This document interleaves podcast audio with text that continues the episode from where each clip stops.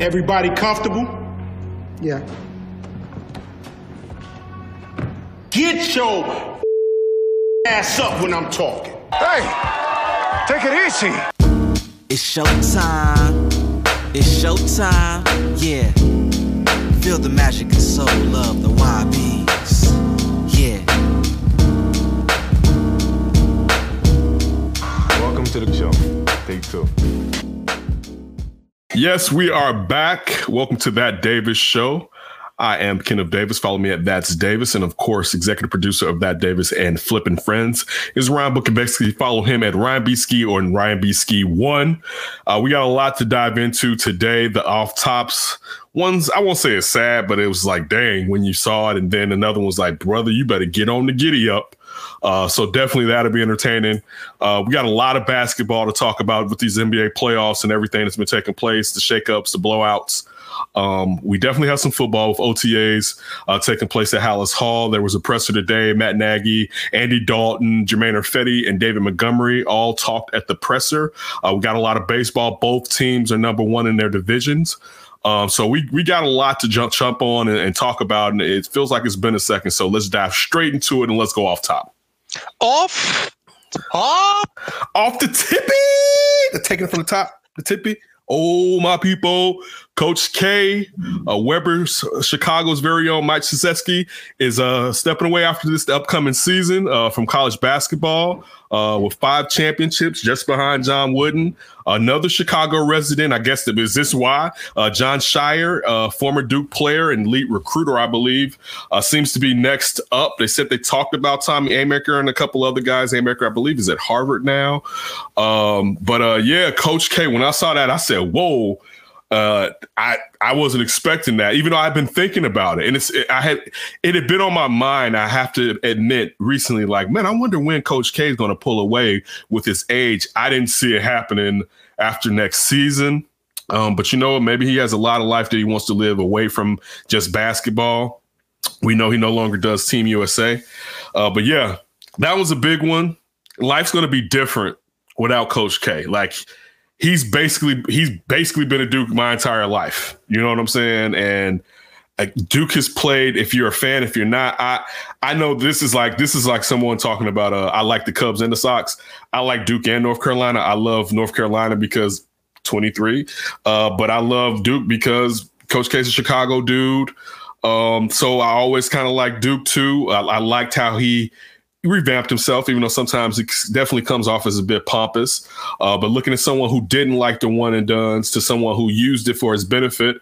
Uh, but look, you still got to admire the fact that he got it done. Uh, but now, and it's funny, now the kids, eh, what we think in the future are going to have to stay in college at least two to three years. You would think for someone who didn't enjoy the one and done's that Coach K would look at that as a chance to get back to what he really enjoys. But again, uh, with his being in his, his 70s, Coach K decides to, to step away. Now we got basically is is Jim Boeheim because like you, you, look at Roy stepped away. Like all the coaches that you you you're used to growing up are retiring. Uh, man, I don't know what I'm gonna do. And this is the NBA when Pop retires.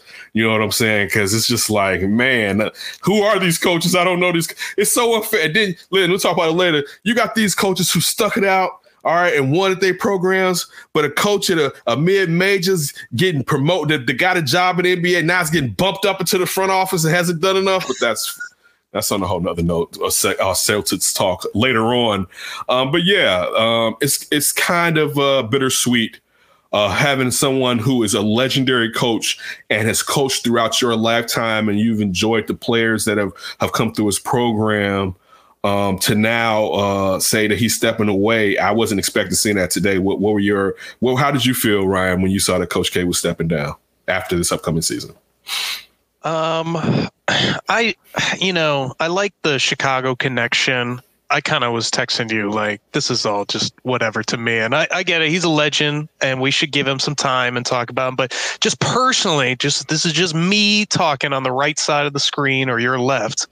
Uh, college basketball when it's already college basketball and I'm I don't really even like how it's set up because I don't think 18 year olds should be forced to go into the NBA Mm. and just some of those. You mean to things, co- go to like- college should be for not forced to go to college. or yes, not be forced to go to college, then be allowed to go to the NBA if they can. And a lot of them certainly can go into the NBA right away, and they're forced to go through this one and done. It- It's going to stink, I think, a little bit to lose, you know, that cornerstone, that nostalgia of college basketball, because certainly Duke and Coach K are that.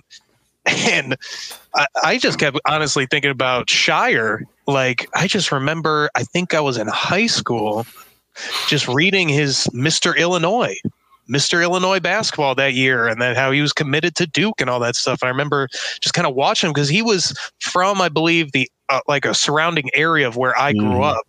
So it wasn't like he was in a random part of the state that I had no connection with whatsoever. And just to hear that he's, you know, the guy, I really love our guy, Brandon Pope's little tweet where he was talking about uh, in a few years, watch as that old uh, mid-major coach you were just referencing in Boston, maybe potentially coming down for the head coaching job. But it sounds like Scheyer is going to be the heir apparent from everything we're hearing. Um, that's going to be uh, quite the responsibility, and I, I just wonder how college basketball might change a little bit because I think sometimes you know, like North Carolina.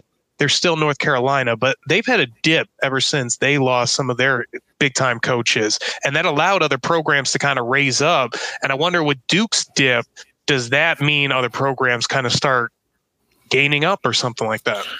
Uh, well, actually, this is a funny thing. Now, under Roy Williams, North Carolina is actually championship wise was more successful than they won under Dean Smith because well, Roy won three, right? I think Dean only won two. Um, they beat Michigan and the one that Jordan won with the shot. Uh, the one Chris Webber took the timeout when John Lynch was uh, on that team. Um, but but this is the thing, and you kind of alluded to it this this point. Um, the being the guy that follows the guy usually doesn't work. Um, the same thing happened with Dean after Dean Smith left, and was it Gunther Cunningham, I believe, was the coach after him, the assistant that got promoted. Um, and then you look at this, and and you look at how long it took to finally. Dean Smith had to call Roy Williams and "Tell him it's time to come home," and that's when he left Kansas, Kansas, and came back to UNC. Um, I'm worried now that what happens when you have uh, Hubert Davis. I'm not saying that he he won't keep Duke at the level that it's at right now, uh, but you have him coming in after Roy Williams and Jon Scheyer. Uh, we assume coming in after after Coach K, having those two blue bloods down at the same time because usually while one was going through something, the other one was a top top five team. So it's gonna be it's gonna be weird on Tobacco Road to have both programs at this at this phase because even through even though Duke, I mean North Carolina went through coaching changes, Duke didn't at all through this period. Uh, so that's where being a, a fan of of ACC basketball at times, I don't. I'm concerned. Um, and and and again, now if if if Brad Stevenson's up down there um, in a few seasons and he can recapture what he had at Butler, but do it on a grander scheme, I'll be pleased with that. Even though bump Brad Stevens right now. Um, yeah. Why? I can't wait to hear this because I thought it would be bump Danny Ainge. No, I mean, no. We'll, we, I mean, no. We'll we'll save this one. We got one more. We got one more off top. All right, so let's kick it to the next off top. Off top. Off top? All right. I know Anthony Davis is hurt and Dennis Schroeder with the goose egg, but who really believes in Dennis Schroeder being dependable? People don't give me all this Dennis Schroeder. He Dennis Schroeder refused $80 million. You should have never offered Dennis Schroeder 80. When they offered him $80 million, I was like, you're gonna regret that. Like, if you really think Dennis Schroeder is the third of your big three consistently, you didn't watch no Atlanta basketball over the last decade. I know he played well uh, for the Thunder, but he, come on now. When you're talking about a big three or you trying to get a big three, then the Schroeder needs to be your uh, Lou Williams, in my opinion. You know what I'm saying? Like that. That's Isn't kind that of the what he really is? Like he's not a three. He's just you'll take what he can get if you got two Yeah. dominant twos. That, exactly. I'm, I'm, but people are using him are using him to cover for LBJ. Listen, I love LeBron James, but let's let let let's let's call it how we see it. You cannot be one of the greatest players. And don't hit me with, well, he's not a scorer. That mother scores. All right. like, don't don't run that right now. You cannot sit there and, and and be a game away from elimination and only put up 24 points, seven assists and five rebounds, and only take 19 shots. Especially for someone who's improved his three point shooting uh, at, towards the latter end of his career. Like even if we could say, man, LeBron being lazy, he not going to the hole. You you at one point you just have to take the ball over and do work. And let's not act like we haven't seen him do it at times, but still be LeBron player who makes sometimes the, the good play. But I'm I'm getting mines. All right, like we saw that in Cleveland when Kyrie be hot as you know what, and LeBron to come down there and do a heat check. He'd be like, LeBron, wait, you wasn't even hot. Why are you doing a heat check during during Kyrie's run, right? Like I'm, I'm, gonna get some of this too. So and Heat, I'm catching it. I'm saying you. Nah, listen. I, I would say this for any player that I like in general. Dog, you can't go out like that. You know what I'm saying? Like you, you can't. And I know he's hurt. I know LeBron is not the same with the high ankle sprain, but he this last couple of games, his explosiveness is better than what it was. I won't say that it's back to where it was, but it's definitely better than what it was the first game in this series where he had no lift whatsoever. You know what I'm saying? He was layup James at the beginning of the series. Now he's back to putting some yaks and some yaks and some yaks. Dude, you either got to get in the post and do your dizzle or you got to sit there and you got to you got to attack from the outside. But that 19 shots was not enough. You basically folded. Let's just be honest with you. Folded up. You was like you whatever is gone. I'm not gonna go for it. Uh, now listen, if you sit there, you take this series, whatever. But if you lose, it's still like, come on, man, you you're greater than this. You know what I'm saying? So I, I get it. You, you're down, but at, at certain points, you got to show why you're one of the greatest to ever do it. If not, some people would say the greatest because, and he's not that type of player. Nah, this dude scores. Let's. He's he's definitely a playmaker. Well, I'm, I'm gonna get, but let's not act like he's not a scorer too. And this was a time for him to put on the scoring hat and go to work. Even if he failed, you got to go out shooting. You know what I like about that? Like Yes, LeBron is not a scorer, and anybody that comes with that, I would say, what do we praise LeBron most of all? It's his mental acumen at basketball. You knew going into that game you needed superstar LeBron to have right. any chance to win that game. And when he didn't really want to drive to the hole, and when he's not really shooting, and a bunch of other guys, even if it's Dennis Schroeder who's giving you nothing, like – you gotta you gotta bring it exactly like what you're saying. It is time for, or at least in that game, and especially moving forward, you need superstar LeBron all the rest of the way. Otherwise, your season's done unless somehow AD comes back for some kind of reason and is effective. Yeah, I mean, he definitely has to come back. But to your point, dog, you you you're LeBron James. You know what I'm saying? Like you have to snap. It's just it, again, snap and fail. We, I, I, don't care if you went nine for 29 instead of nine for 19, but the fact that you went for it, like if he snaps and fails, we're, we're making excuses. And I'm not saying they're the legitimate excuses, but we're like, man, we know LeBron isn't uh, healthy right now. You know what I'm saying? Like, you know, mm-hmm. he couldn't get up. You know, AD's, AD's not out there. We be putting it on Dennis. I would easily say Dennis Schroeder needed to do more um, if LeBron had filled up the, level that he needed to fill up, and then you add that Schroedernicity on top of that, right? But LeBron didn't fill up his level. So even though Dennis Schroeder failed, it's not as important as the stud. And Frank Vogel, of course, didn't do a great job when it comes to coaching. But listen, even when people use that, and again, we're talking about defensive schemes, cool. LeBron James has basically said he, he's the coach half the damn time anyway. All right. Like, so outside of the, the, the Montrezl Harrell situation about substitutions, now I don't know about the, the, control he may have the substitutions, but the play on the on the court, LeBron's going to do what he really wants to do regardless. All right. He's the point. So that's where it's just like, again, this doesn't, I'm not dissing his career. This doesn't change his greatness, but it's like, dude, you got to come harder than that. And it's okay to say that, for instance, I like LeBron James, but he he didn't step up to this game. It doesn't change his career. I'm just stating facts. You know how sensitive they get, though. You're coming oh, after our guy.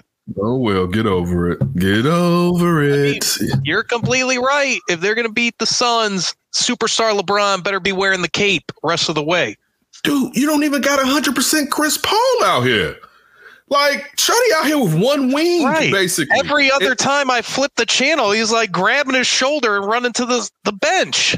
So like, come on now. I, I, I get it, but you we got we got DeAndre Ayton who's playing kind of like the player that we thought he was coming out of Arizona, and you got Booker going mad. Right, but you you should be able to fit that bit. That's like this isn't him taking on like Dame or like Utah, you know what I'm saying, or Denver. You know, and I'm not dissing Phoenix and saying that Phoenix can't go further. And I even say now, if you had totally sound Chris Paul, then I'm all the way with you. But you when you got hurt Chris Paul and he seemed like he re-injured his shoulder last night, dog, you, that that matchup, you should be able to step up to that matchup, man. That these aren't a juggernaut. And you know, I know they had a terrific record this season. It's not you didn't run into a, a buzzsaw. This this is doable. You know what I'm saying? Especially with the great attributes that you've been blessed with. Yeah, I mean, we were talking Lakers for sure winning after Game Three, or uh, after I'm sorry, was it Game Four when they took the? No, no, Game Three when they took a two-one lead. We were all saying game over, series over, Lakers win, and AD gets hurt. Like you're the buzzsaw, you're the juggernaut, not the Phoenix Suns. I get it, losing AD that's tough, but man, like it's all about superstar talent in the playoffs. We know that, and you got to have superstar LeBron. Period. End of story. You have to, you have to. But while we're still talking basketball, uh, let's switch off and talk about some of these playoffs, man. Um, they've they've definitely been exciting, or sometimes frustrating. You look at what happened with um, you look at what happened with Joel Embiid. You know what I'm saying? Uh, that, that, that is frustrating. A slightly torn meniscus that came out and said today, be day to day, they're trying to get the swelling down. That was a nasty tumble that he had. Um, and you just think about the fact that the Sixers, in, he's the Sixers engine and how well they look this year. And basically, without him, they're they're done for. Um, you look at the fact that I, I wish Bucks Nets was the Eastern Conference Finals. Yeah, me too. like that's my own. If I had a, if I have a problem, that's my only any, problem. Any chance Joel could be ready for the conference finals? Can they get by? He's not going to stay healthy. If, if, listen, if he has a torn meniscus, that thing's going to flare up on him. All right, there's going to be some bone on bone some nights uh, that he feels. It's just, I mean, it's it, it's just the wrong time of the year to get an injury like that. You know what I'm saying? So also for a guy that we know lumbers, even though you know he's he's athletically gifted to be that big, um, but and, and moves a lot to be that big. It'd be different if he was just a back you down post guy and you like just hit him with the drop step, you know, like. But we're talking about a guy that's taking people off the dribble doing euro steps at seven feet, three hundred pounds. You know what I'm saying? Like mm-hmm. you're oh, you're just a lot, or two eighty or whatever. Um, that's a lot uh, to put on. That's a lot of weight on a, a gentleman. And he's had a lot of leg issues, period, right. since he's come out of college. So that that um that one I hate, especially when it it's already seemed like it was a fait accompli that the, the the Wizards were out of it, right? Like if the Wizards come around and they're able to now, because Joel Embiid is out, come back from three one, which I don't think they should be. I think Doc Rivers should be able to pull this out even without Embiid, but I mean they they still have enough games to where he should be able to come back. If not this, he's not playing tonight, but the next game or the game after. So if they end up three three, perhaps for game seven, Joel Embiid will come back. Uh, but the worst part about that is then to turn around, you're you're playing the next team that you have to play, and you would rather have him rest. But they should be able to get one out of the next three without Joel Embiid. But Ben Simmons, man, that last game, for all the Ben Simmons haters, you're looking you're looking good right now. When uh that last game, man, like the fact that Ben Simmons, man, and I was a person where I have I, at times I I like Ben Simmons, but his, his, reluctance to shoot it'll be different. Again, it kind of goes with the LeBron thing, and I'm not dissing LeBron. I'm not comparing them to each other. Um, but the fact that Ben Simmons won't shoot, period, is right. just that's different. all right, that's that's different, right? Like that. That's it's it's okay to be a bad shooter, but take the attempts. I remember Ryan um, Ryan Jefferson. What's is it? Ryan Jefferson that used to play for the Nets. Richard Jefferson. Richard Jefferson. Thank you. Richard Jefferson. I can't remember what coach he was talking about, uh, but he said that the coach told him basically, you know, every game take a three. I need you to take a couple of threes just so you can start getting used to it. But also, you got to keep that guy honest. And even though you're not a three point shooter, it's going to help you basically in your career, which it did, uh, because he wasn't a guy that you cared if he took a three. And you know, towards the middle of his career, you would come out a little bit more if he was taking that three because he was knocking more of them down. Um, the fact that he just won't do it at all, it's like, son, you are really you killing the vibes right now, son. Like you're killing the vibes. Uh, so yeah, if if Washington can come back, it's not gonna feel like, oh yeah, they really came back. And it's not even just they they really came back. It's also gonna be like whoever they take on in the next round, you're to be like they're to spank Washington because Washington shouldn't even be here. So it's not the interest that you would necessarily have because what they will be taking on who would who do they take on in the next? They take on the Atlanta or the Knicks. Is yes. that who? uh And Atlanta so, is up. There. So the Atlanta playoff bracket right there, up to date.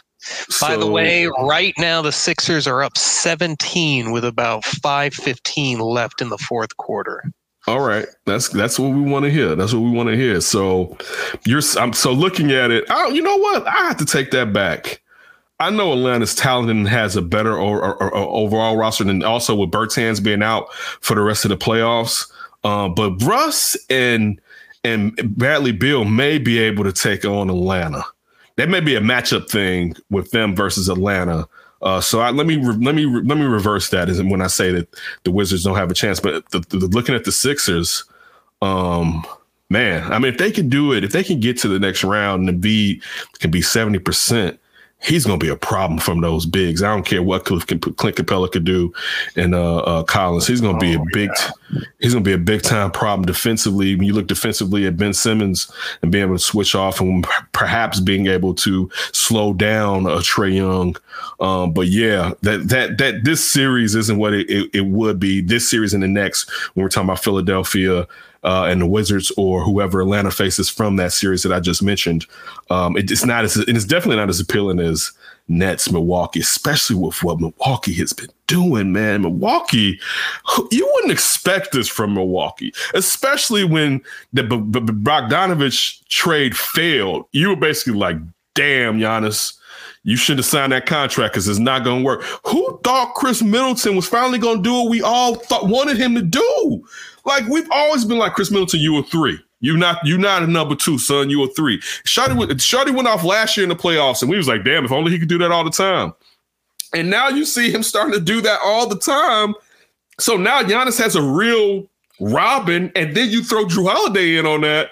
And again, a player like Bobby Portis, Bobby Portis is perfect for a team like that. You want a mm-hmm. crazy big who's nasty and can knock down threes. Oh, he's perfect for a team like that. Like when when he got there, I was like, oh, that's a fit right there. You guys. Budenholzer was like, what's the crazy level on this man? Okay, oh, I like it.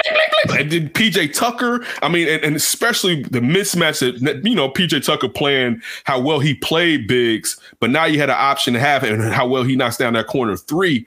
You had an option to where he doesn't necessarily have to play the big, but he can play the big, and you got yeah. It's just I I didn't know these parts were going to do what they're doing, especially with people kind of looking at Budenholzer like, dude, you better start getting it done because you're the one that they can move after signing Giannis to this money. Um, but I listen, I'm let me be tr- truly honest. I want to see the Bucks make it out. Um, I'm starting Nets, to like the Bucks. Yeah, I'm really Nets, starting to like them.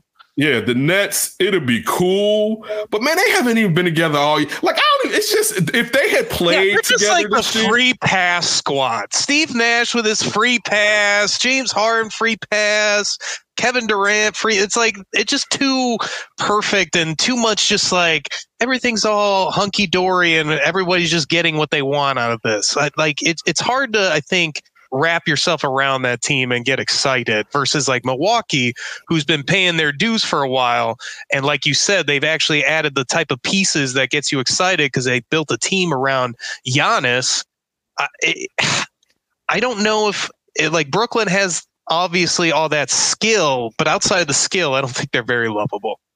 Yeah, they're, they're, I'm not even a hater hater on them, but it's just still like since they haven't had a season together, it's not as appealing to me. Um, but I want to see. Did you see this one? Did you see this today? I'm gonna put it up to the screen.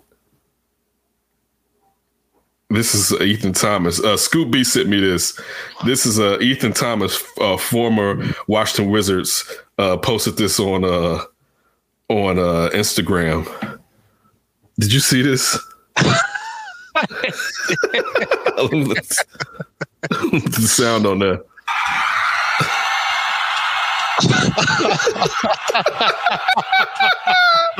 so it's Kyrie, it's Kyrie Irving's head superimposed on Michael Jackson's body, and he's doing the, the nasty step that Michael Jackson did, but it's on the Celtics logo and like it's on center court. It's listen. Did you see the one Internet where once Ky- again. Right. Well, did you see the one where it's like an explosion in front of it's like somebody's house or something burning down and Kyrie's face is superimposed, turning back, grinning or whatever, and it's like job finally done. Oh, I know. I know. We're just talking about the the uh, the, uh, the Nets versus the Bucks, but it just it crossed my mind, and I know we're going to talk about the Celtics a little bit later, but I had to let you see that one. Uh, but yeah, it's still, and I'm not I'm not the man, you guys shouldn't be coming together like this guy, even though it's like, damn, how big of a hammer do you need? And I'm of course referring to the Nets. Uh, but still, it just doesn't feel it doesn't feel right right now because I didn't see them play this year, and it's just proof that like once you amass this much talent, regardless if they've never played together, of course they're these are basketball savants. Like Right. this is basketball IQ to another level when you're talking about these players. You don't become a, a superstar or considered a really star player if you don't have that basketball IQ. Like maybe some guys can just purely get away with athletics For a certain the amount of time. part- Right. Yeah. But for the most part, that acumen is developing along with your athletics. And a few years into the league, especially all these veteran guys, like I'm not surprised. And a lot of times they scrimmage with each other in the offseason. So it's not like they haven't fully played with each other. it's the it's it's the most skilled big three ever. I think like ski- skill. I'm not on top of the physical. I mean, Kevin Garnett is a condor. You know what I'm saying? And you could diss James Harden, but you can't move him off his spot. But skill wise, these guys are freaky deaky at the skill level that they have. But like again, uh, Golden State, they had maybe the shooting as the yeah, trio that was better. But in I mean- terms of the Nets, Who's the big James three? Harden I'm going to say who's the big three, real quick. Who's Klay. KD, and Steph. So, Like so that combined skill of shooting is probably better than any big three ever. But in terms of skills, I agree with you that I think the Nets are the best because you've got that scorer with KD, but then you uh, they're all obviously scorers. But Kyrie is such a finisher and just a total just magician with that basketball. And then you got Harden, the facilitator, with the ability to score and just basically get to the lane whenever he needs to or the line. They've got like the amount of skills is greater Yes. than any three. If maybe Golden State shooting was the best of any type of skill period for a big three. I was going to say, see, this is why I asked you who were your big three with Golden State because you had to put in Klay, but if you put in Draymond, because again, the playmaking aspect. So you're talking about with the Nets, all three of them are playmakers. I mean, KD is so efficient that even not to say that he's not a playmaker, but he's a playmaker because he's not even gunning and he's going to make the right play. Kyrie and, and and James Harden are facilitators, and even though James Harden is basically their point, but you still see what they they do. It's it's just super freaky to say the least. It's it's pleasant, you know. But right now, let me get all the way back to what I was saying initially. Having counted the Bucks out, I think after what happened in the bubble last year and what the Heat did to them, we basically thought it was broken. We thought that Giannis's streak of, and it will be broken, his winning MVPs was over, but not, just his streak, his chances to win MVPs will be over because he would have to make it to a finals, if not win a finals, to be back to be a guaranteed MVP again because people are basically going to be like, yeah, we've seen you dominate the regular season and win the MVP, but you've never done it in the postseason. So you're not a, you're not the MVP. Like it it has happened and it will happen.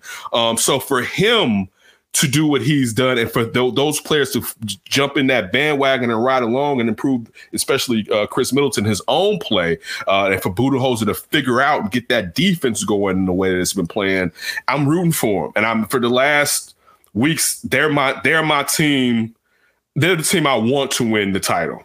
I would say. No, I can't believe I'm saying that too. I think they're the They're the team, team I, I want, want- to win. I want to because, in all fairness, I no longer want the Clippers to win NBA title. That's just the truth. I don't trust them. Um, the fact that uh, uh, the fact that Luka has to have a, a, a neck issue for you to defeat right. him, like these guys aren't beating the Dallas. We're like if you hear everyone talking like, yeah, they got Dallas's number. Yeah, of course. If if your stud superstar's neck is jacked right. up, he's of course they're Wasn't gonna that do. part of the problem last year for the Clippers that like uh, Kawhi's legs weren't fully there, and that's yeah. why like yeah. so it's the same thing. Whether you're talking so, about Luka. So and listen, um, Kawhi and and PG have been playing, you know, but it's just something about that squad now where it's like I don't want to put.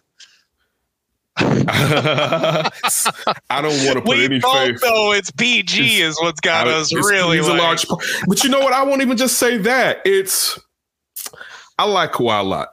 If not, may love Kawhi, but I need more for that salary. Everyone knows your best player doesn't necessarily have to be your leader but you still need your best player to, to set the tone, uh, and not just by um, actions, you know, but set the tone really with his voice uh, and unify the team. He doesn't have to be the grand unifier, but he has to be one of them, uh, one of the head ones, especially if he's given fringe benefits, as we know, was part of the issue that the team had last year, even though what was reported it was more the fact that Paul George was getting those same benefits and teammates didn't view him on the level of a Kawhi Leonard as they shouldn't. Um, but I don't I just don't trust that team. You know, um, the West, man, you're looking at listen, the coming out party by John Morant. And I mean, for guys like us who wanted the Bulls to get him some oh, seasons back, we wanted, but the coming out party that of course he, they're going to lose to the Jazz. But man, that team went from Jaren Jackson Jr. to his so quick. Um, Isn't and, that and, the problem right there, Jaren Jackson? Are we kind well, of looking at him? He's not healthy. He hasn't been healthy, um, and, all, and also the question was always how to implement him. And I think part of the problem is now you kind of thought the offense. You thought you kind of thought you had your your pick and roll game together, your traditional big and a point guard, but you didn't think the point guard was this dominant. I mean, it, you can't hold back him. You would you'd be doing a disservice to your team by holding John Morant back. He's just all that in a bag of chips. You know what I'm saying? So that's where it's just like it's, you got to refigure it. But also, Jared Jackson has to be healthy. Um, and I haven't watched enough regular season Grizzly games to really put my, my finger on it. But really, majority of the games that I watched, he wasn't healthy anyway. But I did his rookie season love his skill set, being that big, athletic, and being able to knock down that three. Um, I was leery initially a little bit coming out of Michigan State, but I felt like he proved me wrong. Um, but yeah, that you got to get somebody else down there with with with Ja Morant because I'll tell you what, if you don't Whew, after that, after the, the first four years of that that uh, second deal, Arturas, start getting that contract ready, baby. Dude, I mean, we know Memphis ain't bringing anybody in. They don't bring nobody in unless they're dude, a draft pick. How can you consistently lose the ball but not lose the ball in the lane in the manner that he does by throwing it between his legs, throwing it past uh, defenders' arms, and re re re re re, re grabbing the ball. No, I didn't mean to say re grabbing the ball, but uh, how, like just. But his reaction is insane. Yes, his quick twitch, and also his basketball IQ. It's just I, yeah, all that in reaction. He can react mentally and physically. Shout out to his pops. Who has been his primary trainer? Um, you did a damn good job with that young man, man. Shorty is poof. He's he's Ken, I want to see the salute, the Ken salute to Mr. Morant. Oh, yep. Dude, Bonafide right this there. Is, this is when you start to make your name. All right. When in the playoffs, remember the Celtics beat the Bulls. What was it? Eight was it 86? I believe. And when uh, Jordan, when, when Larry Bird was like Jordan, and I'm paraphrasing this, is is Jesus Christ in, in, in gym shoes.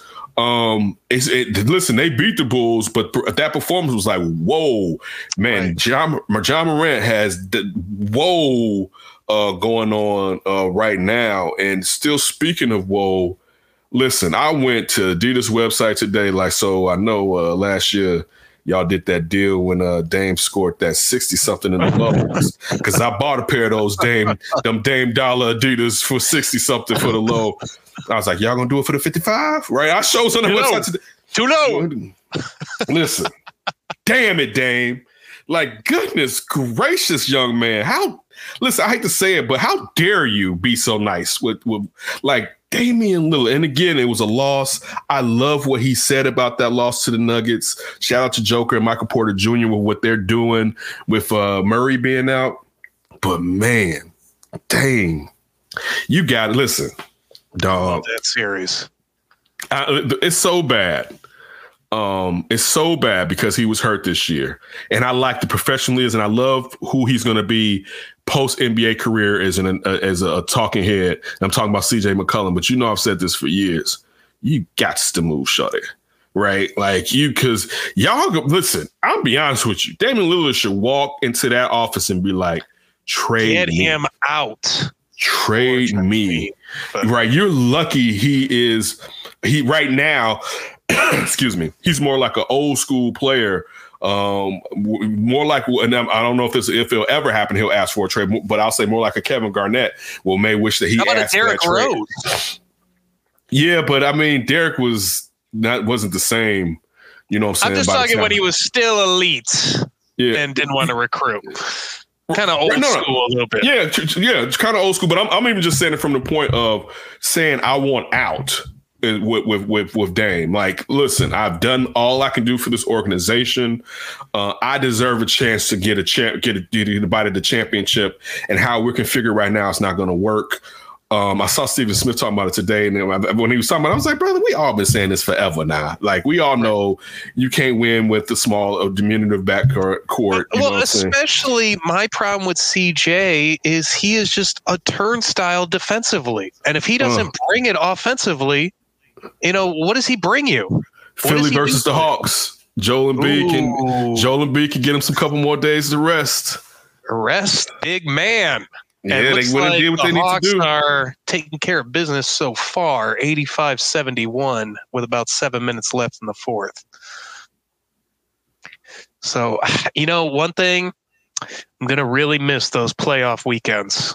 Like that first opening round, couple weekends with NBA basketball, where it's literally all day, and especially being out here in the West Coast, these games are starting at 11 a.m. Mm-hmm. Oh man, I'm gonna miss that. Shout out to the NBA and that playoffs. Really good opening round. Definitely, definitely a great opening round. Also, for the people that didn't like to play in, it was phenomenal. Yeah, Um, I liked it.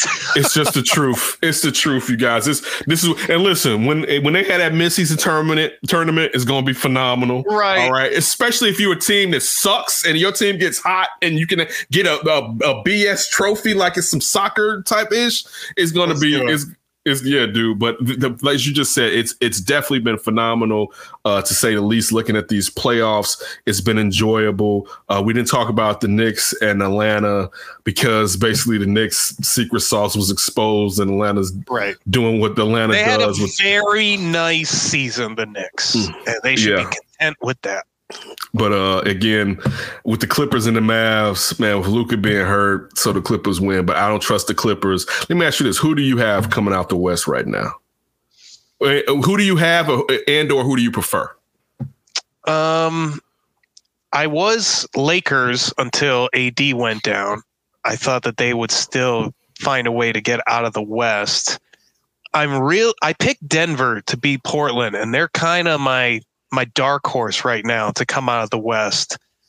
Uh I I like Denver I think the most right now Mm, just because Dallas is, I think, out, and I don't trust the Clippers either. And Utah, I like, I really do, but you know, it's an eight seed. I like Donovan Mitchell, but is he going to stay healthy? And do they have enough firepower when they start going up against teams that can really score it? I have to say that um, I didn't have the Lakers coming out. Once LeBron had that ankle injury and showed that he was hobbled, I was like, ah, no. And I'll tell you this I didn't know why the Clippers didn't want to jump on the Lakers' necks early and play them while their both of their players was hurt because you could kind of read that this was going to happen during this series. They was going to keep the, AD was was going to probably end up getting hurt. Unfortunately, that happens. I'm not trying to diss the young man. I love him from the city. But I, I, my whole thought was, if I'm the Clippers, let's jump, let's jump on LA's ass now while they're struggling and to get them out, uh, rather than wait and see if they can, can kind of rejigger themselves and, and- Get and- healthy. and- yeah, and get healthy. You know, so I had them out. Um, if the, I don't, I just don't care for the Clippers right now. This is a team that I want to see win the championship last year. I don't care for the Clippers. I don't think without Murray, Denver can do it. You know, because they still have so much size uh, when it comes to Portland, and we all know Portland's issues.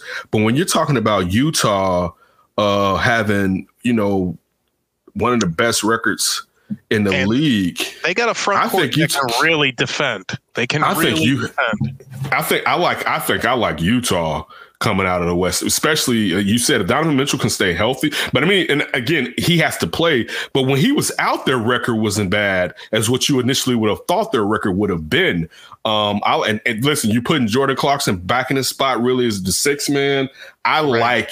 I like Utah, man. I think with the le- I think the only teams that could have taken Utah out this year for me were the Lakers, hands down, because I never know what the Clippers are. So I could say the Clippers, but I want to move them out. But the Lakers and Denver. But with Murray out, I don't. I think Denver need you just Denver needs that specialness that Murray Yeah. brought last year. But even if they didn't get that, they just need him to be a, a stud at times. And I think missing him is going to be something uh, uh moving forward. So I, I, I I'm gonna go with Utah. I think Utah is going to be the team to come Give out of the West for me. give me a refresher. Is Murray out for the rest of the playoffs, or do they think that he could still come back? Um, I think if he came back, it'd be late. I forgot the type of injury that he had. Um, Murray. I know it was a knee injury. Um, so I can't necessarily. I, I don't think he's coming back. Let me put it like: if I think if it's just a chance it's the finals, but I don't even know if it's that. I, th- I don't know if he tore his ACL or not. I can't remember initially what he did and why you would ask me if you to yourself didn't didn't know. I thought he was still coming back. Did you find out what it was?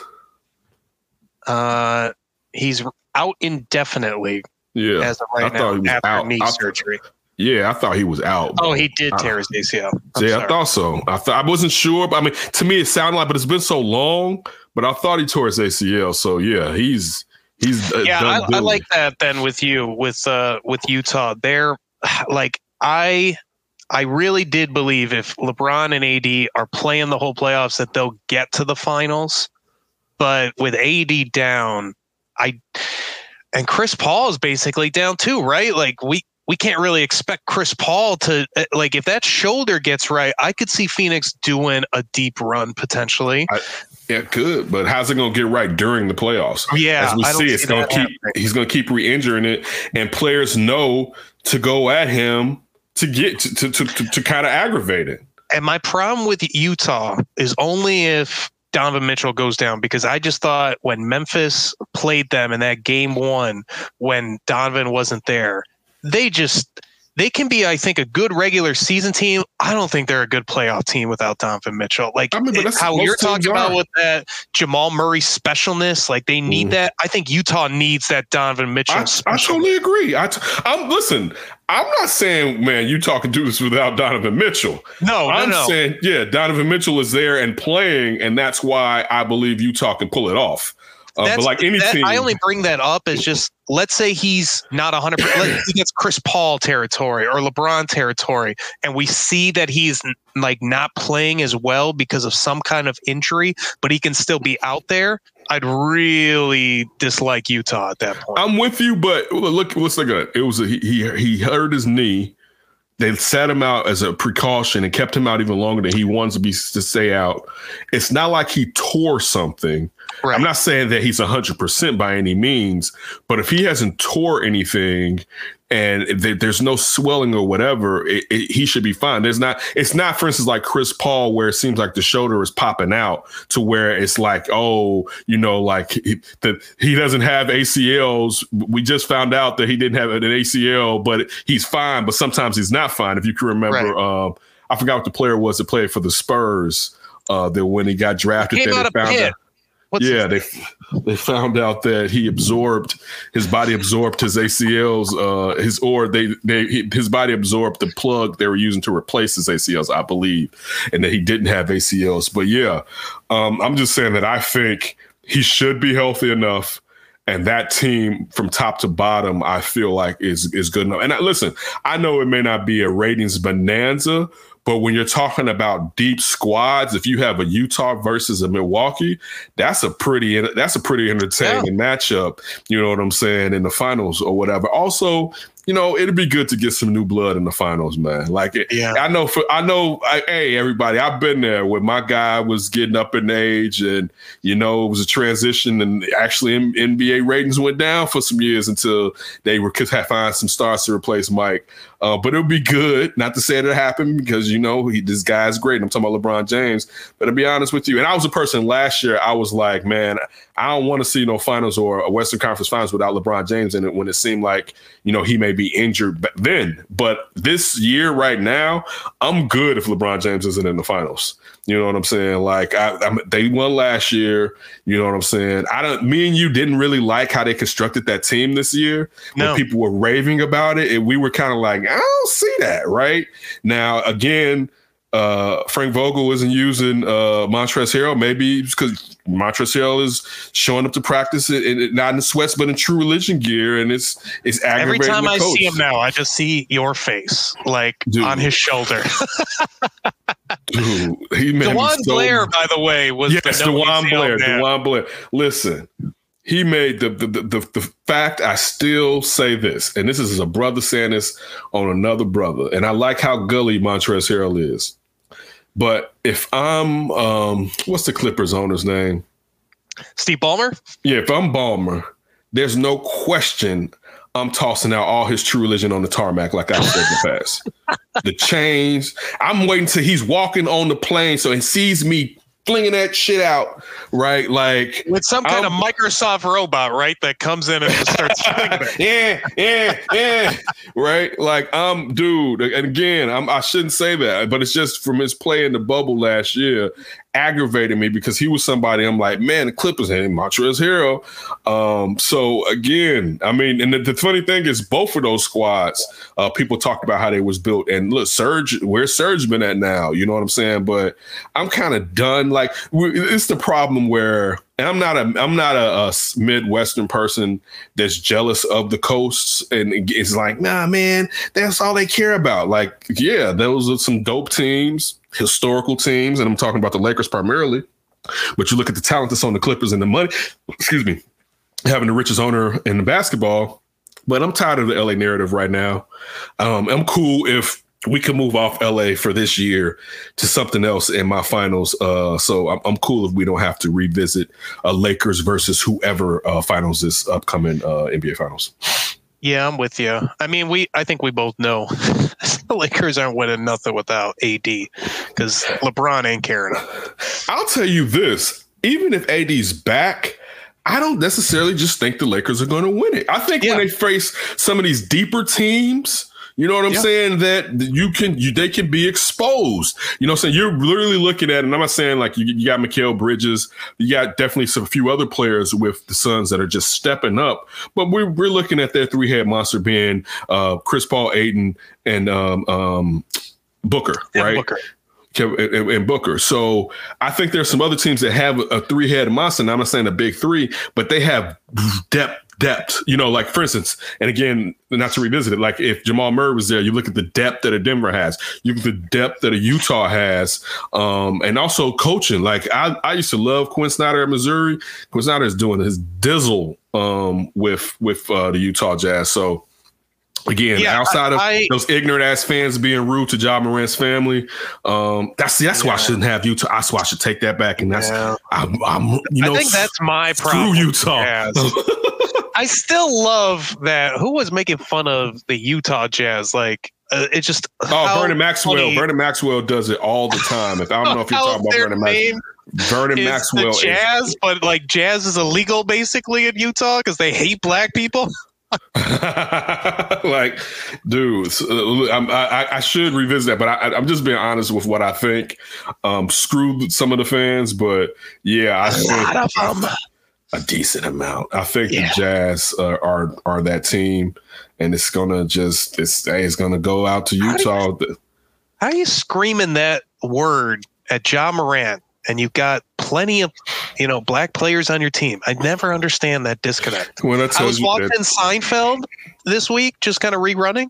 uh, I love this go. opening one. It was so good. Like when you root for your team, you're really just rooting for clothes. You're not rooting for the player because players come and go. This is all what Jerry's saying. So it's like our clothes are better than your clothes. It's like uh, people just. I don't know. How do you just hate on players? I don't get it. Well, two things. I my favorite show for some years was Seinfeld, and people be like, "You can't get over it." It can never be my favorite show again because anytime Kramer comes sliding into the room, I feel like he's saying the N word, and I just can't. I haven't been. I haven't really watched the show since. Right? Um, it's just one of those things. That it's just- very ugly. I think about So- it all the time. so because and it's funny that you brought that show up and we're talking about racist remarks. Um, I'll say this: I disagree with that statement. Nowadays, I think most of us root for the players in the uniform Yeah. because players have switched teams so often that you know, like I don't, I wouldn't root for the Utah Jazz as much without De- Devin Mitchell. You know what I'm saying? Yeah, Donovan Mitchell. Don, thank you, Donovan Mitchell. You know, like so, like my listen, the, I love the Bulls, but my love is different when Derrick Rose was an MVP. You know what I'm saying? Like I had to, I had to watch it. I had to be a part of it. You know what I'm saying? This doesn't mean I. I mean, I think to a certain degree you can compartmentalize it. And when your team isn't good or doesn't have a stud, it's like, yeah, it's cool. And some people are like this. Some people like just die hards. One because of what we do and business we've been in you kind of get detached from your the teams like that. It's not it's not the same uh, for the most part. Uh, so uh, to, with me, I, I disagree. I root. I think I root more for the players. Um, I do root for some organizations just because there were organizations perhaps in my childhood that I liked. Um, But primarily, I think I root more uh, for the players than I do for the laundry. I mean, I love my hometown Chicago teams, but it, it, it at times it depends on the type of product that they're presenting out there that really engage me and make me be a fanatic, to say the least. And that's the right way to look at it. We should be cheering the players. Hey, they, they, they're doing the blood, sweat, and the toil. Uh, so, real quick, before we leave off basketball, we, uh, today, well, first it broke that um, Danny Ainge was thinking about stepping down. Then, about And then he 45 got paid minutes. then 45 minutes to an hour later, uh, Danny Ainge stepped stepped down from being the head as lead executive of the Boston Celtics, and uh, current now former Celtics head coach Brad Stevens is moving up into the front office. Brad Stevens, who was having a terrible year, to be honest, with the amount of talent that's on that team. We all know Kemba Walker has been hurt, uh, primarily since he's been a Celtics uh, player over the last two seasons. Um, but Brad Stevens, given the um, given the talent that Danny Ainge assembled for him, failed.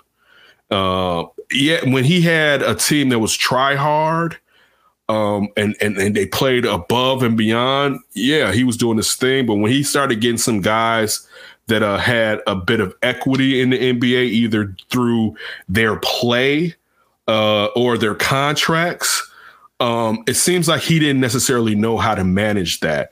Uh, you had the Gordon Hayward situation where uh, supposedly he had he was forcing Hayward into the starting lineup when Hayward wasn't even ready, coming back from injury to to, to, take that the, the, that job away from Jaylen Brown. I believe it was probably Jaylen Brown who had to sit down in those those instances, or uh, perhaps it was uh, their power forward at the time. Uh, but still, he started off good. He ended badly. Um, talking about Brad Stevens, and I'm, and I'm talking about because, dude, Jaylen Brown has got done nothing but get better and better the last three seasons. And Tatum has basically been a stud since he entered the league. Even though his second year, there seemed like there was some regression, but he he kind of he's definitely has bounced back from that. Um, they got two stud perimeter players. You got Marcus Smart, but if we just go back to what they had two or three seasons ago, he couldn't. And I know Kyrie can be difficult, but he couldn't figure the Kyrie situation out. Just to to, to get Kyrie to perhaps stay. Maybe if Kyrie's mind was made up, regardless. Um, but for Brad Stevens to to luck into a promotion uh, when in some ways he squandered the amount of talent that Danny uh, Ainge provided him with is just BS to me. And again, that's ownership, having someone you're, you're familiar with. But I don't even get how you feel that this gentleman has shown you enough to think, oh yeah, if we put him in the front office role. Now, again, I'm not behind the scenes. I'm sure Danny Ainge was one of the lead people saying uh, Brad, uh, and I know he says he's want to help him and get him uh, up to snuff when it comes to uh, being a, one of the lead front office uh, people of the Celtics. Um, but I don't know if, if, Brad Stevens has been big in personnel moves over the last few seasons. Anyway, as serious as the head coach, you may have some type of say, um, but it's just it just doesn't make sense to me when there's people that have done that job or there have been people that are in organizations under someone doing that job that they're basically learning to do that job that you you don't even give those people an opportunity. You just give it to Brad Stevens. Now I don't know if this is ownership wanting a larger say so they have someone that perhaps they can have more sway over um, but just with with how again I felt like he didn't take care of what he was supposed to take care of as a head coach.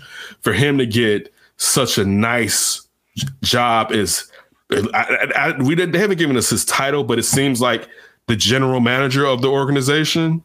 I just think it's BS, man, to say the least. I think it's comfortability. I think ownership is comfortable with Brad Stevens, why do the massive search and all this stuff if you really feel confident and comfortable with the guy you have? And I, I don't disagree with you. I think it's a huge jump. That's not an easy job. And I never like bringing in people that have never done it before. That's a huge risk. And we all know with GMs, you can't evaluate after a season or two. You have to give it a few seasons to really mm-hmm. understand the type of moves, the type of team construction they're trying to do, as well as you know, getting the right coaches and all the other stuff in place for scouting and the infrastructure of the organization. So that's uh, that's definitely asking a lot of Brad Stevens. I guess being maybe the czar of Butler gives him at least some insight, and I'm sure he was pretty close with Danny Ainge. But I think ownership was just ultimately more most comfortable going with Brad Stevens than searching. Now I don't know this. My only um, my thought is this though if he doesn't have a good relationship with Jaylen Brown or Jayson Tatum, yes, he's removed from them so they don't have to deal with him day to day. But when it when when times get rough and you don't have a good relationship with your general manager, I think it's a lot easier to walk into that room and say, I want out of here. And again, I don't know his relationship with those players, but eh, I'm on the outside looking in. I would think if he had a great relationship with them, perhaps the team's record would be better, but I could be wrong because the both of them play well. So maybe it was on him figuring out how to use their scoring and defensive the defensive abilities uh, to elevate the other players, and that's where he failed at.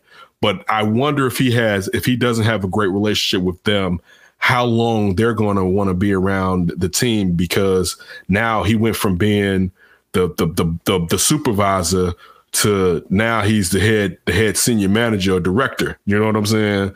Um, but again, it, it, may I just may be just just just running up barking up the wrong tree in general. Again, I don't know, but it's just something I thought about. Yeah, um, it's interesting. A lot of race, a lot of race relations being dealt with in Boston. You know, one thing I thought about too would have been funny, and I just just thought about this about an hour ago it would have been real odd had the Clippers, if Steve Ballmer had held on to Doc Rivers one more year, and this had been the year he got fired, and then this would have happened at Boston, and Doc would have been out on the street, And Boston with those two perimeter players would have been attractive if Doc would have went back to Boston to coach under someone with less coach head coaching experience than him as the new general manager. Is one of the things that crossed my mind uh, in the what if world of NBA. Um, but yeah, it, you said it. It's familiarity, but that that privilege is the problem, to where other people can't get in those jobs because familiarity with you know familiar with you you look like me you talk like me you know uh, and, it, there's nothing that alienates me so let's keep this this going um again also i wonder i don't know if the nba has i think they do have a rooney rule when it comes to front office positions so i wonder had they have they did they do the little throwaway interview with somebody that's already they there Do to be honest, because i feel like they Steve Nash asked you cut the to line. Arturas Karnisovas cut the line. They didn't. No, but remember the Bulls. else. I think the Bulls interviewed other people because I think the Bulls could say that they interviewed again. Now that's the president job, but them had having Marc Eversley there, I think, kind of may have covered their ass. But again, it may not be a rule in stone. It may be something that you know this, the league wants you to do uh, before they they they put it in stone. Well, Uh, it would I make just a lot of sense. but yeah, so I, I just it crossed my mind uh, when you see that and you see someone getting a job that you don't necessarily believe that they've earned from the work that they've presented so far. Yeah, sounds like Butler privilege. Butler privilege, clap, clap, clap, clap, clap. Indiana.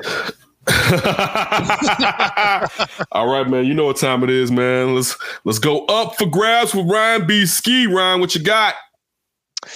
So, my first up for grabs, focusing on the baseball teams in Chicago, both have entered Wednesday in first place with the first hole marker passed on the MLB season with Memorial Day. So, how excited, excited, double excited should either side of town be?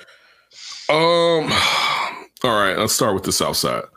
Uh, Sox should be excited because throughout injuries, throughout having uncertainty with what you thought this rotation may be, uh, yes, you knew you had Giolito, who really hasn't been Giolito for, for the most part of the season.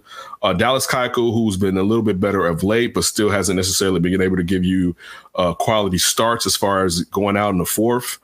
Um, Lance Lynn has been a stud. Uh, Dylan Cease, ha- it looks great.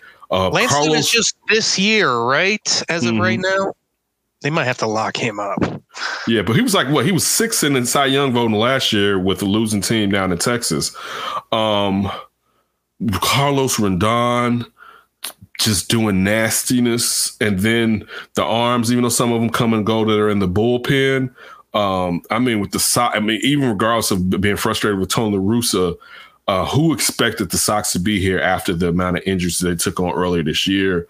Uh, How Billy about Hamilton. both sides in that regard? My Yeah. goodness. Might- Chicago's been destroyed with baseball injuries. and they persevered, uh, which is also shout out to shout out to Jed, shout out to Rick Hahn, uh, and shout out to David Ross. I won't say shout out right now to Tony Russo. Got to do a bit more, buddy. Got to do a bit. Don't vibe kill out here. You're killing You know the vibe. You see I'm this ring? I'm a Hall You of Fame person. Um, I got the jacket in the back too. If you need to see that, is that what I know on the thread? Someone posted the actual uh him actually being like in the squad car or something. I didn't click it. Is that what you're talking about? Is that did he actually yeah, say yeah. that? Oh yeah, Okay, I knew I know he You said who the of Fame person. I, I didn't know he said the jacket was in the back though. Oh no, not the jacket. I'm Because I'm like, damn, you run around with the Hall of Fame jacket like that. Well, we all know he is. I'm gonna he was show you. he was just too drunk at the time to remember the jacket was in the back. Jackets in the back. Um, the Cubs. When he was in the squad car in the back, he's, ah, the jacket. I forgot. Forgot the jacket. Would have got me out of this. ah, The whatever. Cubs- Jerry will hire me anyways. the Cubs, um, I don't know because I'm I'm fearful for Cub fans, to be honest with you. I I think it's great that they're where they are. And I think, and I told you this before the season started, that I thought they still have enough talent that they should Yeah. still be here to, to, to be contending in this division. The problem is the lack of control over your players in the future. And are you just going to go for it and do a run this year? I mean, that'd be great. Um, if they go for, especially if they go deep into the playoffs, and this is a swan song for some of these players, but with not knowing if they're going to sell at the trade deadline, man, I would hate to see some white flag ish happen to the Cubs. Um, you know, that happened to the Sox back in the 90s. You know what I'm saying? Um, so that's where I'm happy that the Cubs are playing like this. But also, I'll say this I do remember as a, as a, a cautionary tale, me and Demaz being on here, and uh, I think this was 2016. If it wasn't 2016, it was 2015. I think it was 2016. And I think we were about here at, at around this this poll mark as you mentioned. And I said the, The Sox. old uh, he who should not be named trade. Yes, I said. Uh, was like, "Man, the Sox need to go for." I'm like, "Dude, it's smoke and mirrors. This isn't real. They need to do a rebuild. Don't do it. You know what I'm saying? Don't don't not do it."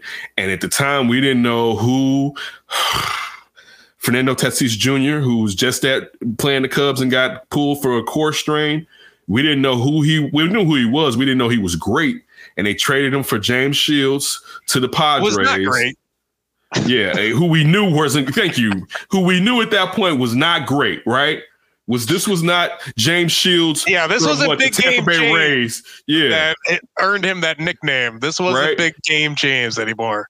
And they went for it in the year that they shouldn't have went for it and it cost them the most exciting player in major league baseball right and you know damn well chances are ryan had they waited by that offseason they would have started to figure out damn we may got we may have something here in this fernando kid right I mean, So- he came on fast when he went. right you St. start him it was listen by the next season if not after it may have been a, a whole nother year you Right, heard I about think that's what it was. yeah, you heard Tatis Jr., but wa- watch out, right? Um, so that's my cautionary tale for Cubs fans as far as yeah, I'm I want you guys to do well, but I don't want you to do something this year that costs you the future when the odds are you're not going to win the World Series. But in saying that, we know you man with the World Series, the team gets hot. It you sometimes you just can't stop them. So it's it's a catch twenty two. You being a Cubs fan, how do you approach that situation? I think you let this month play out. Honestly, like where where are we talking? It re- they play really well against top notch competition so far this year. I mean, they have played phenomenal. They were one of the. I think they were tied with the Padres, and I forgot someone else for the best record in May. Mm-hmm. They're nine and one over their last 10. They just swept the Padres, who a lot of people feel is one of, if not the best team in baseball, regardless of division and uh, league. I think you got to see how this plays out a little bit in a month. Like, what if you're up five, six games in the division? Do you consider at all adding some pitching and going on a run like you just said? That's really risky. That's really risky. Or do you just say we're five or six games up? Yo, we got to trade these pieces off before it's too late. So there, this thing can go so many ways. Uh, the one nice thing though has been kind of seeing some of the Sox things that have happened to the White Sox for the Cubs. Like when Yermín Mercedes was just coming out gangbusters, killing it, and to see a guy like Patrick Wisdom come through and and he's not your main Mercedes or your mean Mercedes by any means, but he's really giving you that type of boost that you need, especially with injuries taking you out. That's It a hell of a name hope- too. Wisdom. That's a, that's a tight ass name right there. Right. And it makes me just wonder if maybe the farm system's not as bad as we thought. Now, Obviously, there's not the type of talent, but I look at St. Louis again. When they call up people, they're ready to play. They're usually not one of the best players in Major League Baseball. They're just a guy that can come in and handle the job. And as long as you have enough talent around some of these players, you're going to be fine. And the Cubs, you know, they have the talent. We'll see if they can lock any of it down, but you would think you could lock down Rizzo and Baez, probably not Bryant. So maybe do you just look at trading Bryant? I, there's a lot that this can go. But I know that at least for right now, you've really figured out the offensive issues with the different pieces. And David Ross is just managing the hell out of this situation. Not to say Tony Russa isn't either, because he's dealt with a ton of injuries. Oh, you don't you don't have to do that over on that side. Yeah, I, I Let's gave just a give, little props. let's give David let's give David Ross's props. And I think David Ross has done a really great job. I mean, do you trade away Craig Kimbrel? He's a free agent next year. He's one of the best closers in baseball right now. I mean, this dude has been nasty again.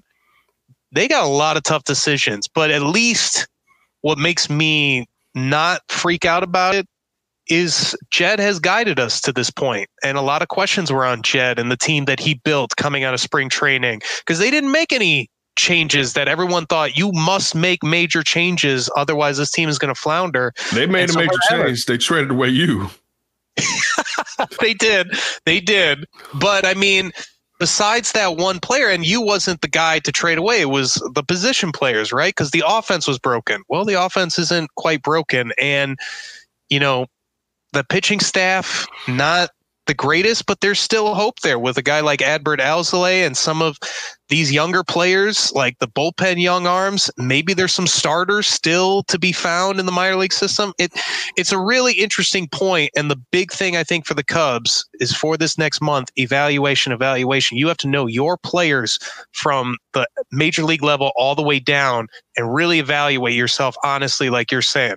Do we have enough for a run, which could only last one year? And then what do we do if we do that? Or do we start trading away all these pieces because our farm system stinks? Or is our farm system not as bad as we think it is? It is developing. We feel confident that we can go either direction. We just got to pick the right direction for us. What's that kid's name? Because it, it seems like he is um, projected to be a starter for the Cubs. He up the end- Alzolay? No, no, no. He came up at the the big, the big pitcher. Um, I, his name is either I don't think his name, his last name is, is Mercedes. He has like a name that's a, a common name for something else. I don't know if his last name is like. Bra- Brazil. I forget his name, but he's a biggin um, with some heat. He came up at the towards the end of last year. If you could check out your top pitching prospects, I can t- if you see that, I can tell you his name uh, if you happen to run across it. But I would think he's projected to be a starter. Now we know sometimes that doesn't necessarily mean when you make it to the big show that you will be a starter. You may be usually you start off in the bullpen sometimes, um, but and you may just end up in the bullpen because though that pitching as long as starters have to pitch isn't necessary for you. You're better off being a guy that's in the bullpen. Uh, but yeah, it just crossed my mind when you said you, that you didn't know about uh, any starters in the, the farm system because I know they project him uh, to be a starter. Yeah, I'm trying to pull that up, but that's don't worry about I think the big thing. Yeah, is don't- don't getting worry. getting that evaluation figured out of your team and how you want it to be. As, as of course, I mean that that is the most important thing. Um, but listen, it's it's great to see that the Cubs are where they are right now. Um, because some Cubs And fans like Sox. yourself, This is this is like getting fun now this summer, and especially when the doom and gloom of all the injuries, and it's like, hey, you know, Eloy might come back, Luis might come back. I believe it's Brailyn Márquez. I think. Mm. I don't know if it's see he, to me he was bigger than this dude. Let me see a full list real quick of Cubs pitchers. He shouldn't be this far. in. I like this commitment to the Cubs prospects by you. I'm sorry. I mean, I watched him pitch like it's but see that's one thing about sports in general. You develop a fondness when you watch somebody first come up or whatever. So when I saw him, I was like, "Damn, that's a big one." And I, it may be Brailyn Márquez because I believe I thought he was a lefty. I was going to say to you that he was a lefty. It may be Brailyn. Six four, pretty big. Yeah, maybe Not, Brailyn. But to one- me, a not pitch- uh, muscular, 185, but six four. yeah, but uh, yeah. So what you got next? My last up for grabs. What caught your ear from Bears practice today? Uh, by the time you hear this, we got another Under Center podcast out. So listen to this one, then go check that one out. Um, um, all right. Some of Assuming this one gets released first. Yes, it, it won't. It won't. that won't be out in the wee hours of the morning. The morning cracks. I probably won't have this posted or we turn this on live till one p.m. I may have it earlier than that, but uh, anyway. But if you Uh, haven't listened, get your ass back there and listen to it. Thank you, Ryan. Uh, some of the things that stood out to me were one, David Montgomery talking about the fact that he has to step up and be a leader, and he felt like he didn't leave it all on the field. Um, I call BS, and I call this in a positive sense.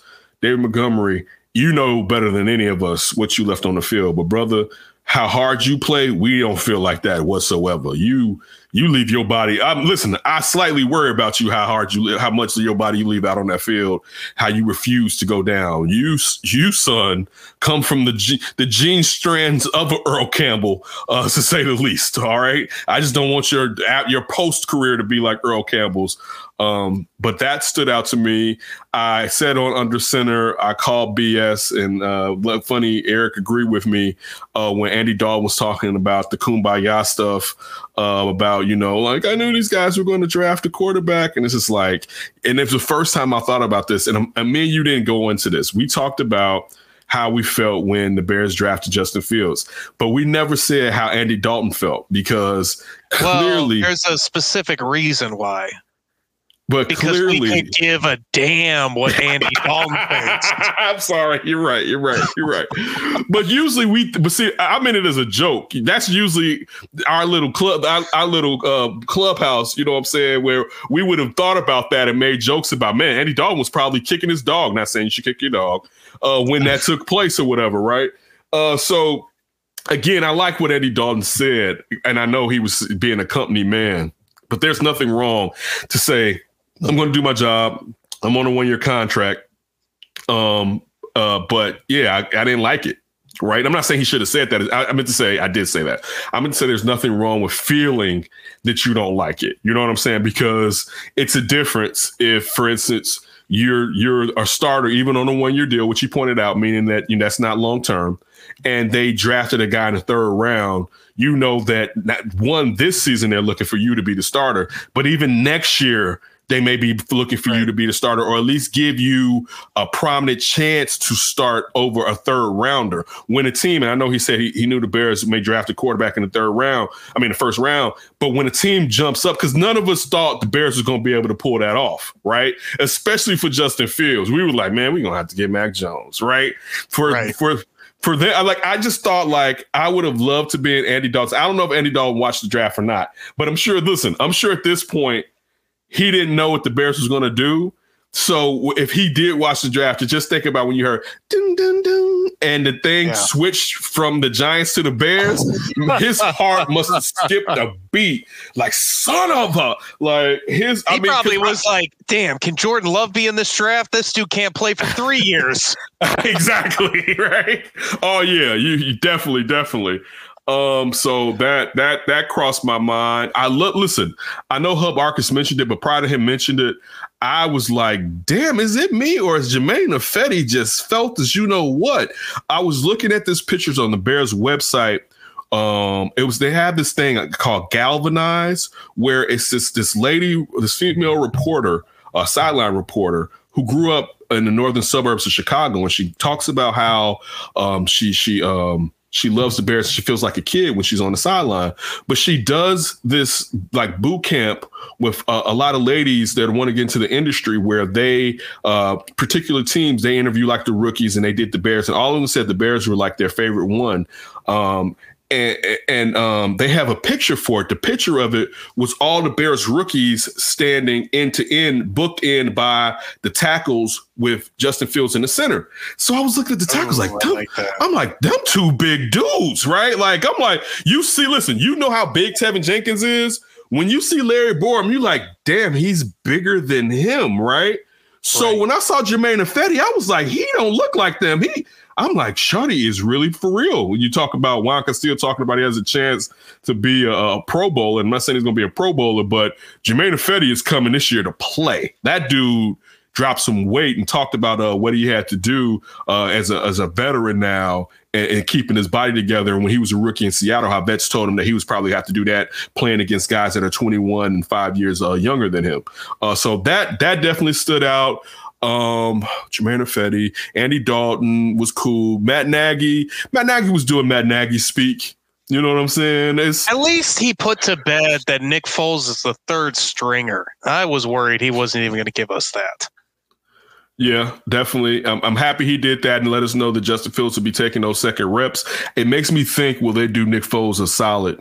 Um, on the show, the guys was like the cap hit was too much.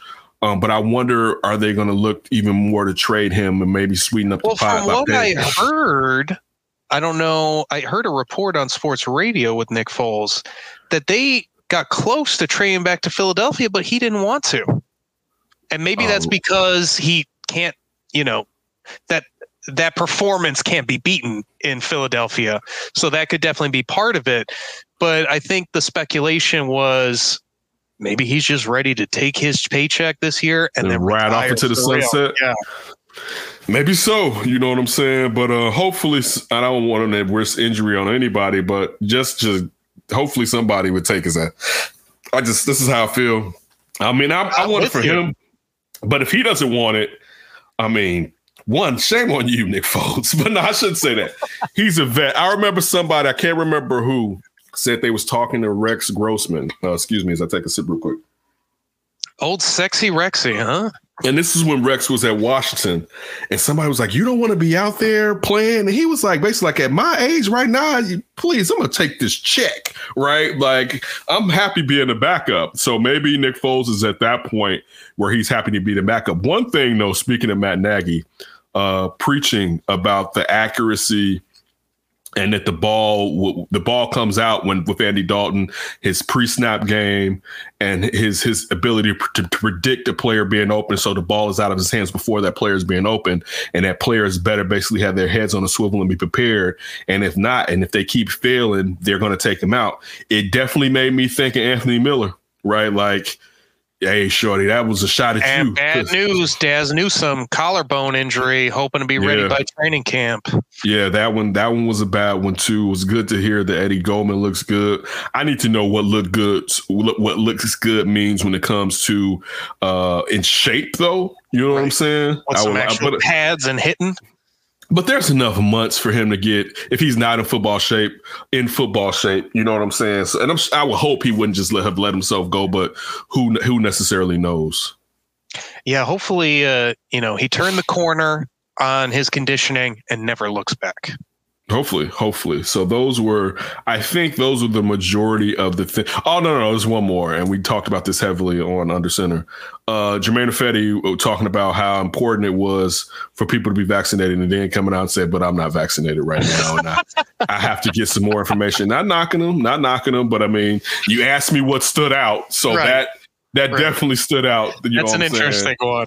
Yeah, hey, get was a- vaccinated, but I got to research it a little. I got to find out if this they playing you. Yeah, y'all need to do it, but I you- hold on, slow down. So that that one was, I think, is my. We all my should be last one. vaccinated. Germain or next? Well, hold on. I'm not slow down, slow down. So uh, yeah, maybe he's hoping for the herd immunity. Like, man, y'all y'all taking doing it Maybe enough. he's I'm- worried about his swole. If I take this vaccine, am I going to lose my swole and then not I be the right tackle? eh, to listen to play devil's advocate. He has been monitoring what's been going into his body. So perhaps he's like, hey, while I'm doing all this monitoring, Right. I'm just not throwing any Right. type of vaccine up in me or whatever. So perhaps that's what he, he's How, on. how do But I he- know I'm not going to lose my foot if I get this vaccine? Exactly. but uh, he definitely looked like he was. He looked like he was in shape, particularly to be a right tackle. Um, Hey, I mean, That competition level, I feel like on the Bears right now is at a really good spot. Is is he trying to steal left tackle reps? I mean, the guy was. I don't know if you. I don't know if where you was at. If you could see him, if you got to see Germain uh. I did not. Okay, make sure you go go to the website or Facebook, the Bears uh, website, and check out his interview because the first thing you're gonna say is, "Whoa, wait!" right? Like, yeah, I like he- hearing that. It doesn't listen. It's it's noticeable. It's just not like. And listen, I'm saying it's noticeable. Like I was really looking at him out of uniform last year when I wasn't. But still, when I when I looked at him, I was like, that doesn't look like a tackle, right? Like that. I mean, he's still big, but he man. So uh, shout out to who he's working with. Also, last one, um, David Montgomery saying that he he's working with Chris was Chris Corpus on his speed and that he didn't really know how to run all, his entire life. Uh, thinking about how durable he is and uh, how hard he is to bring down.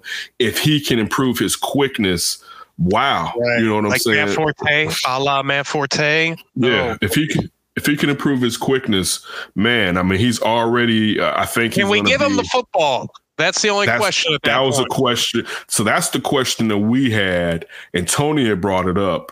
Um, I mean, when Matt Nagy, man, they, dog, things go right, it feels like Matt Nagy's gonna go away from the run because it's in his blood. Uh, but I feel like this, and I didn't say this on Justin Fields is running it. I didn't say this on the on the show. I think Ryan Pace is gonna come down and be like, "Slow down, Shorty. We trying to keep these jobs." If Matt Nagy like goes straight Air Coryell on that ass, you know what I'm saying? I think it's like, Right. man, listen, listen, you lucky Virginia let us stay.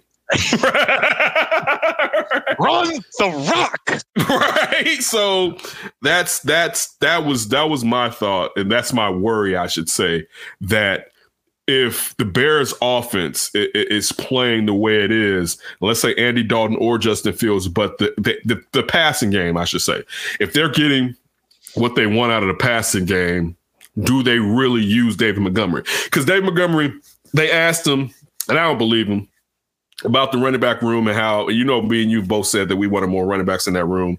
Thought last year was a shame that they went in there with just Tarik Cohen and Cordarrelle Patterson with David Montgomery. Um, but with Tarik Cohen coming back, uh, with Damien Williams being there, um, with the rookie And Khalil. um, yeah, with Khalil Khalil Herbert. Herbert, um, uh, uh, uh, uh, You you still got a got few- your Artavis Pierce and your Ryan That's what I was thinking. Looking at Octavius, uh, is Ryan Nall still here? I thought Ryan Nall was gone. I thought he was still here. No, you don't have to look up mistaken on Ryan that. Nall. If we, you don't need to look up Ryan Nall information. um, I still would hope that David Montgomery is at least getting, and I'm I'm a lowball it, 17 carries a game because he should get 20. Uh, but I'm a lowball it. At But he- least 17. because I, I think you he, clearly we know he's a running back that needs to build up a lather. Um, some guys Well, can just and especially he lays the wood. That's going to Mhm. pay off at the end of the game against the Old school. defenders that he's going Right. against. Yeah. So that that's my worry. If Matt Nagy can, if Bill Lazor can talk some sense into them, if they get off to a good start, we know if they're losing, they'll do whatever they they can to to stay in the game. If they're doing bad, but if they're playing well, that's when uh, Matt Nagy likes to become the uh, the crazy chemist. Uh, you know, right. Run so plays. Be you. Let me throw this away. I can't show my intelligence with run plays. I'm not Kyle Right. Shanahan. Um, so that that's my only concern to say the least. Yeah, I think uh, you know it's OTAs. We can't go too crazy, but this is part of the deal. Like first round quarterback, quarterback competition feels like make or break. Maybe it's not, but like big year for the Bears.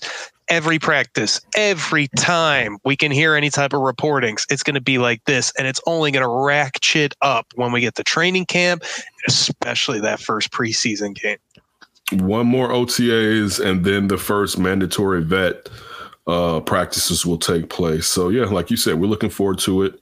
Um, definitely always appreciate everyone taking a little bit of time to uh, listen to Ryan myself as we talk sports and joke around. Uh, definitely stay safe. Uh, listen to Germain Ifedi. Um, and please don't do anything crazy before you hear from us again.